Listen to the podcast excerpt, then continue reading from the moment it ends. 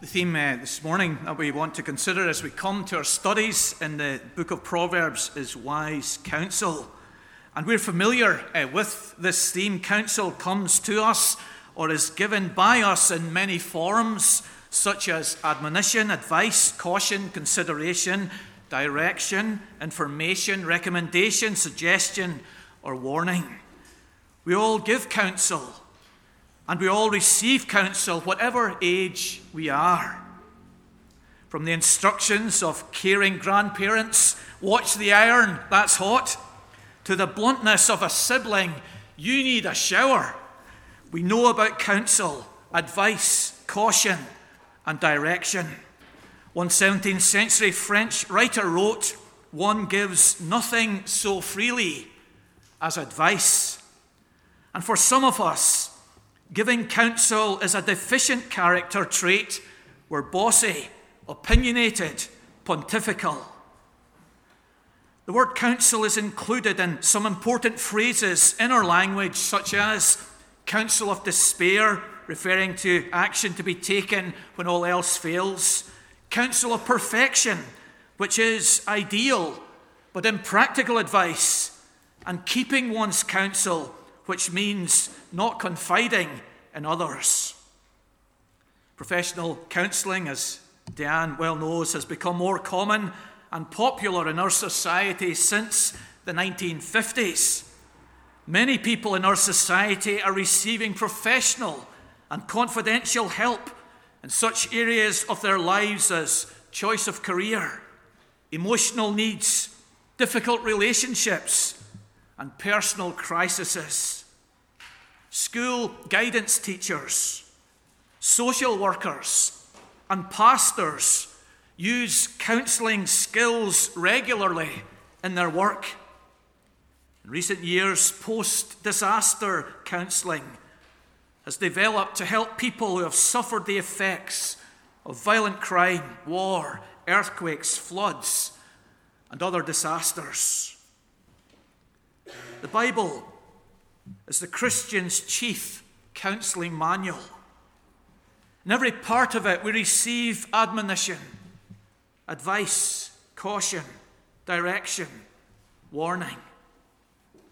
The Bible's not mere, a, merely a gripping story or a good read, it's an authoritative book of counsel for us.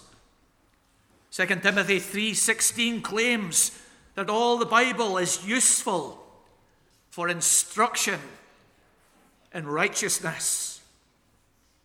But what is true of all of the Bible is especially true of the book of Proverbs. Chapter 1, which we read, verses 2 to 5, sets out the purpose of this book. And it is to know wisdom and instruction, to understand words of insight to receive instruction in wise dealing, in righteousness, justice, and equity, to give prudence to the simple, knowledge and discretion to the youth. It says, Let the wise hear this book of Proverbs and increase in learning, and he who understands will obtain guidance. This book of Proverbs is full it's overflowing, it's brimming with wise counsel. Chapters 1 to 22, 16, as we've said, contains nearly 400 proverbs. And each of these proverbs provides counsel for us in practical circumstances, such as the abundance of the wise counsel in this book that it is common for Bible reading programs to include a chapter of Proverbs for each day. The famous evangelist Billy Graham, surrounded by multiple temptations, read a chapter of Proverbs for years. And perhaps our young people here, whom we love so much, this would be a good practice as you finish school, as you enter college and work or university. And so it's appropriate for us as we begin our studies in Proverbs to consider this theme this morning wise counsel. We consider five verses where counsel is mentioned, and these verses use five different metaphors to illustrate the beneficial effect of wise counsel in our lives. We're going to see the great use of the PowerPoint in these thematic sermons. So, the first verse is chapter 20, 18, which we read uh, to the boys and girls today. Chapter 20, verse 18 Wise counsel brings us success. Plans are established by counsel, by wise guidance, wage war. This proverb claims that wise counsel brings success to our plans. Our consideration of buying a property, choosing a career, marriage, wise counsel helps us make our decision about those issues to be successful. The very opposite of this situation is stated in chapter 15, verse 22. Without counsel, purposes are disappointed. Then the verse goes on to make our point. But in the multitude of counselors, they are established. In both these proverbs, the word established is used to describe the effect of wise counsel in our decisions. The Hebrew word is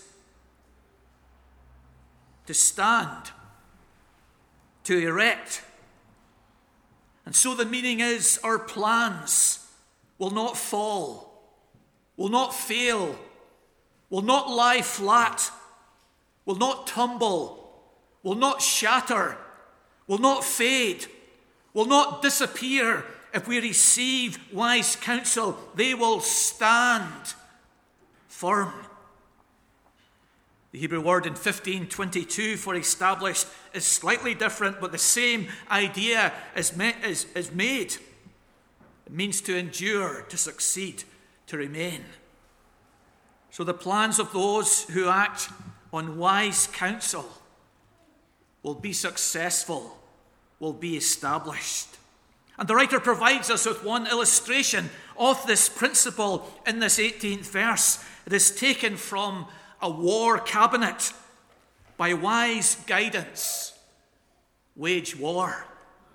The scenario illustrating the usefulness of wise counsel is one country planning to invade another country. Such a decision is massive, having international, financial, and political implications. And this example is illustrating for us the influence, the power, the importance of wise counsel. War is not the kind of thing that we're to rush into or any nation is to rush into. Counsel is to be taken beforehand. Discussions are to be held. Meetings are to be convened. Plans are to be made. The strength of the enemy is to be assessed the repercussions of the war anticipated, the weak points in the enemy studied, the weather forecast ascertained, the relation of the enemy country to other countries considered, one's own resources explored, the likelihood of the duration of the conflict predicted. Here is a proverb written in 1000 BC which is bang up to date as all of Scripture is. The dominant headline of our news today is illustrating this proverb. Hamas considered many of these issues before its attack on Israel, and Israel, in this past week, has been taking counsel before attacking Gaza. Generals congregated around long tables discussing their strategy. However, it was not biblical, wise guidance they received. There was no Bible on that table. The minds of fallen men and women driven by greed, revenge, or retaliation, polluted their decision. None of the biblical ideas of love of neighbor, forgiveness, mercy, eye for eye, contentment influence, their counsel. But as we take decisions in our lives with an open Bible, let's not be rash or impulsive, but let us get wise counsel. Our plans will fail without it, but will be refined and bettered by it. We all have blind spots and needs the views of wise people to see the weaknesses of our plans. Underlying this proverb is the doctrine of the fall. We're not perfect people. Our first impressions are not always the right impressions. Our considered judgment is not always the right judgment.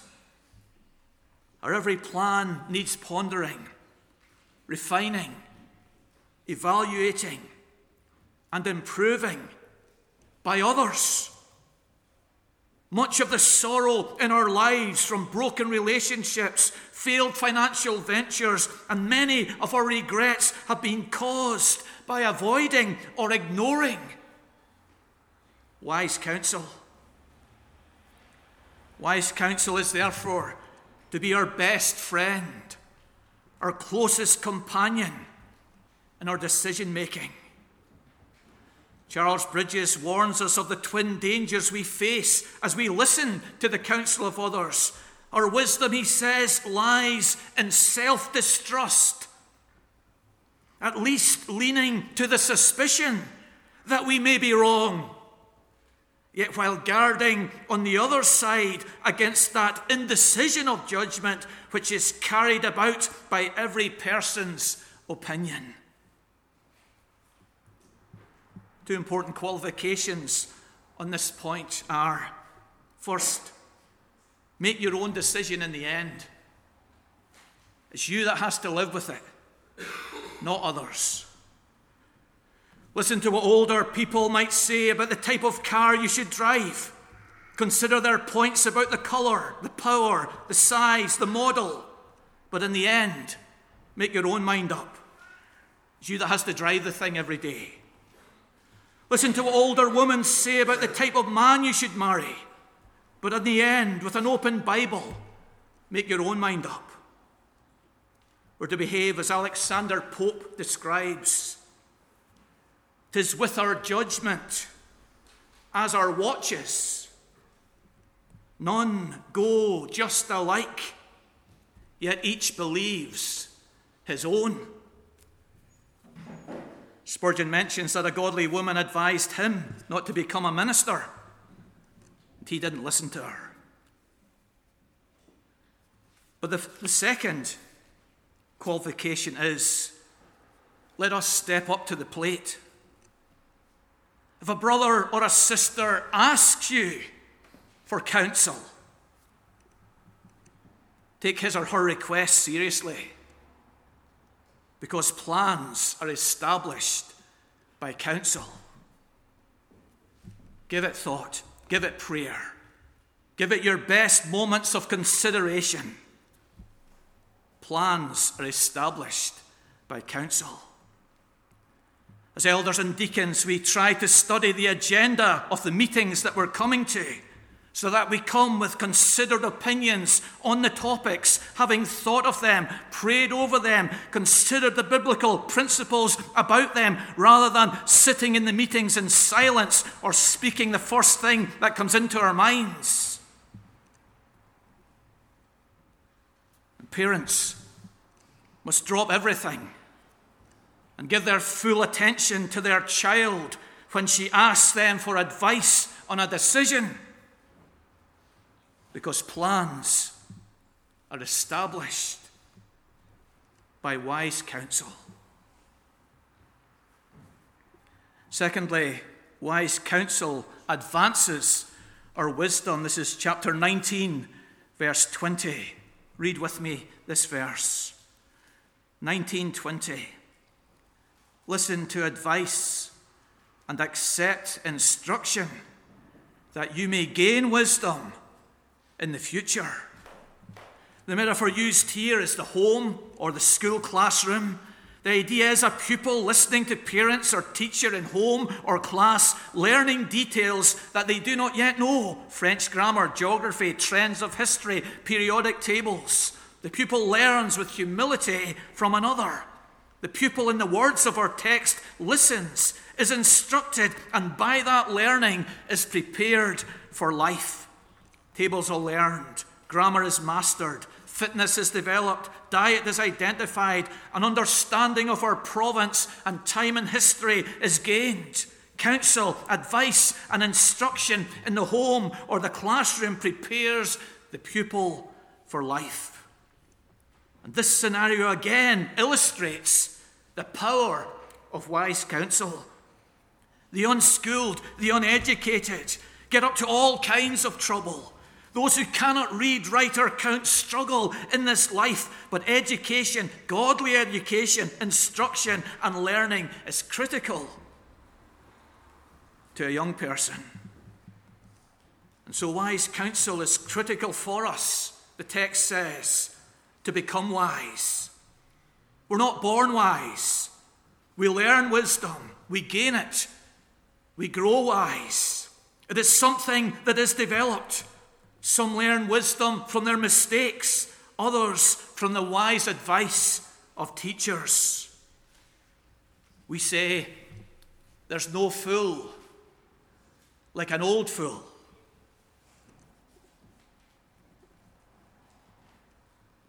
And the old person is a fool because they've never become wise, perhaps because they would never listen to wise counsel. This proverb emphasizes the place, the role, the importance of godly older Christians in our congregation. You have obtained wisdom, and so have a crucial part to play in shaping the next generation.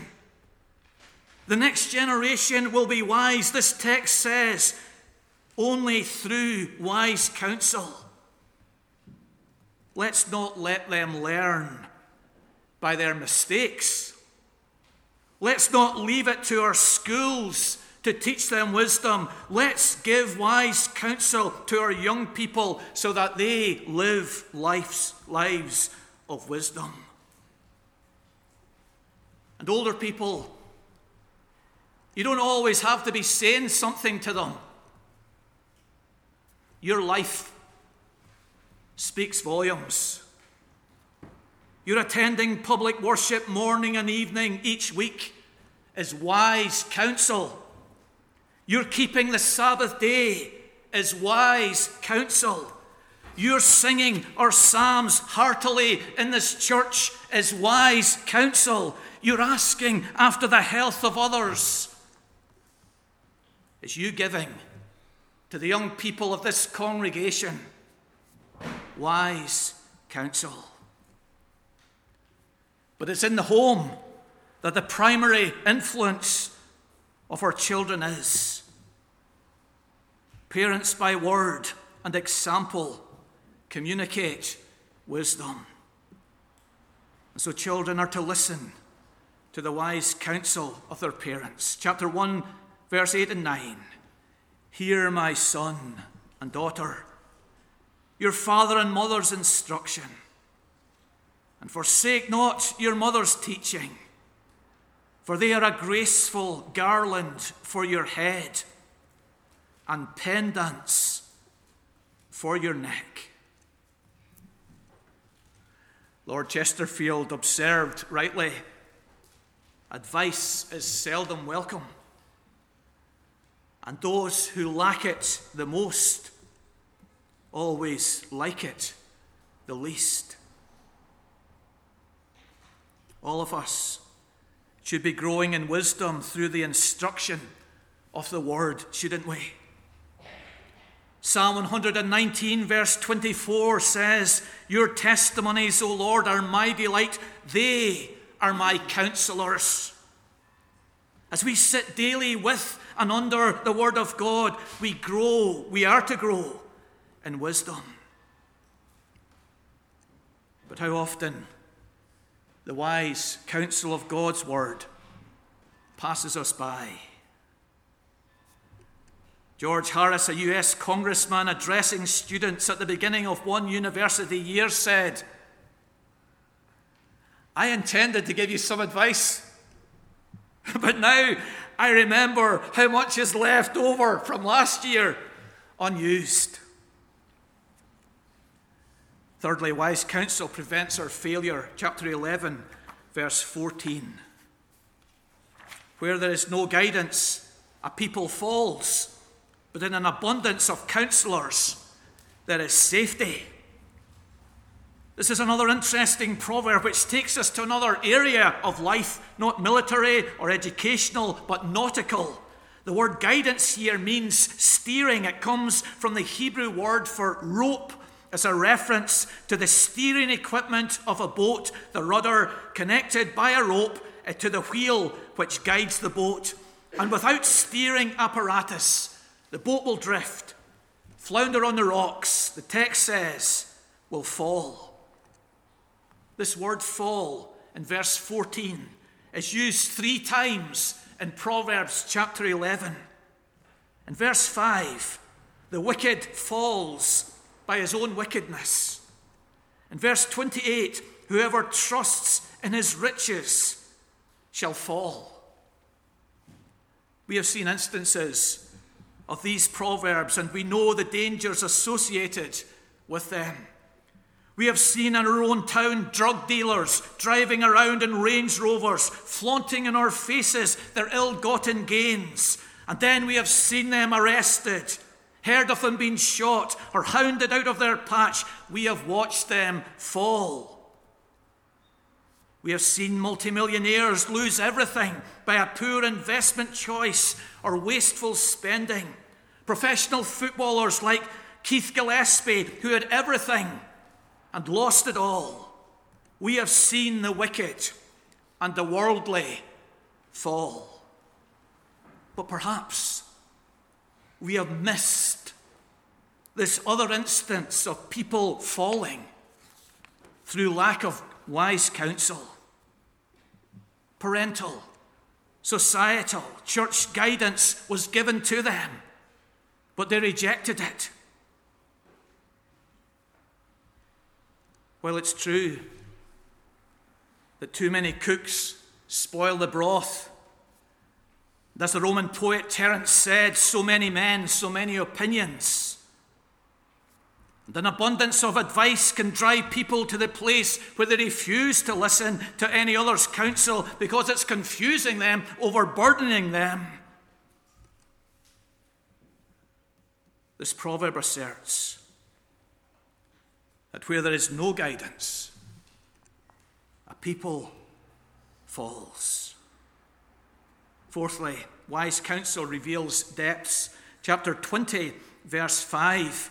The purpose in a man's heart is like deep water, but a man of understanding will draw it out. The word purpose here means counsel, advice, prudence. It's a really interesting proverb. The reference here, I think, is best understood of the wise advice in someone else, which we tap into rather than us tapping into our own deep, wise counsel. There in the congregation is a wise, mature, godly senior member of our church. You're thinking of selling your house, moving elsewhere. You're puzzling over this decision, praying about it, reading the word, seeking guidance urban or rural, mortgage or no mortgage, so many questions, so few answers, then you realize that what you really need is to talk it over with a mature believer and draw out of him or her the deep wisdom on this issue. We generally don't walk around voicing our opinions and giving advice to others on every topic, and nor should we. Wise counsel 25 says, 20 verse 5 says, is like deep water.